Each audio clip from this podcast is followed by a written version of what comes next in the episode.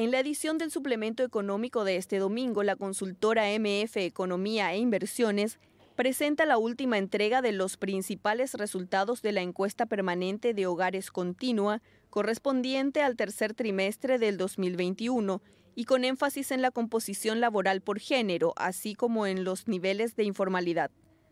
Al observar y descargar los datos del empleo femenino, los mismos muestran una paulatina recuperación en el sector privado con un crecimiento del 26%, es decir, de más de 300.000 mujeres laborando en el tercer trimestre del 2020, la cantidad pasó a casi 380.000 en el mismo periodo, pero de este año. La trabajadora por cuenta propia también verifica una evolución favorable del 8% o 34.284 más personas en la mencionada categoría. De esta manera, en el tercer trimestre del 2021, se ha registrado a más de 442.000 cuentapropistas.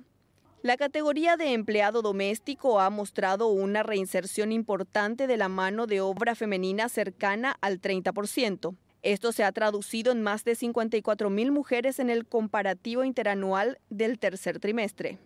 Con respecto a las demás categorías ocupacionales, los datos muestran un crecimiento sostenido del empleado y obrero público, donde las mujeres pasaron de 193 mil entre los meses de julio, agosto y septiembre del 2019 a 196 mil en igual periodo de 2020 y a más de 200 mil en el año 2021.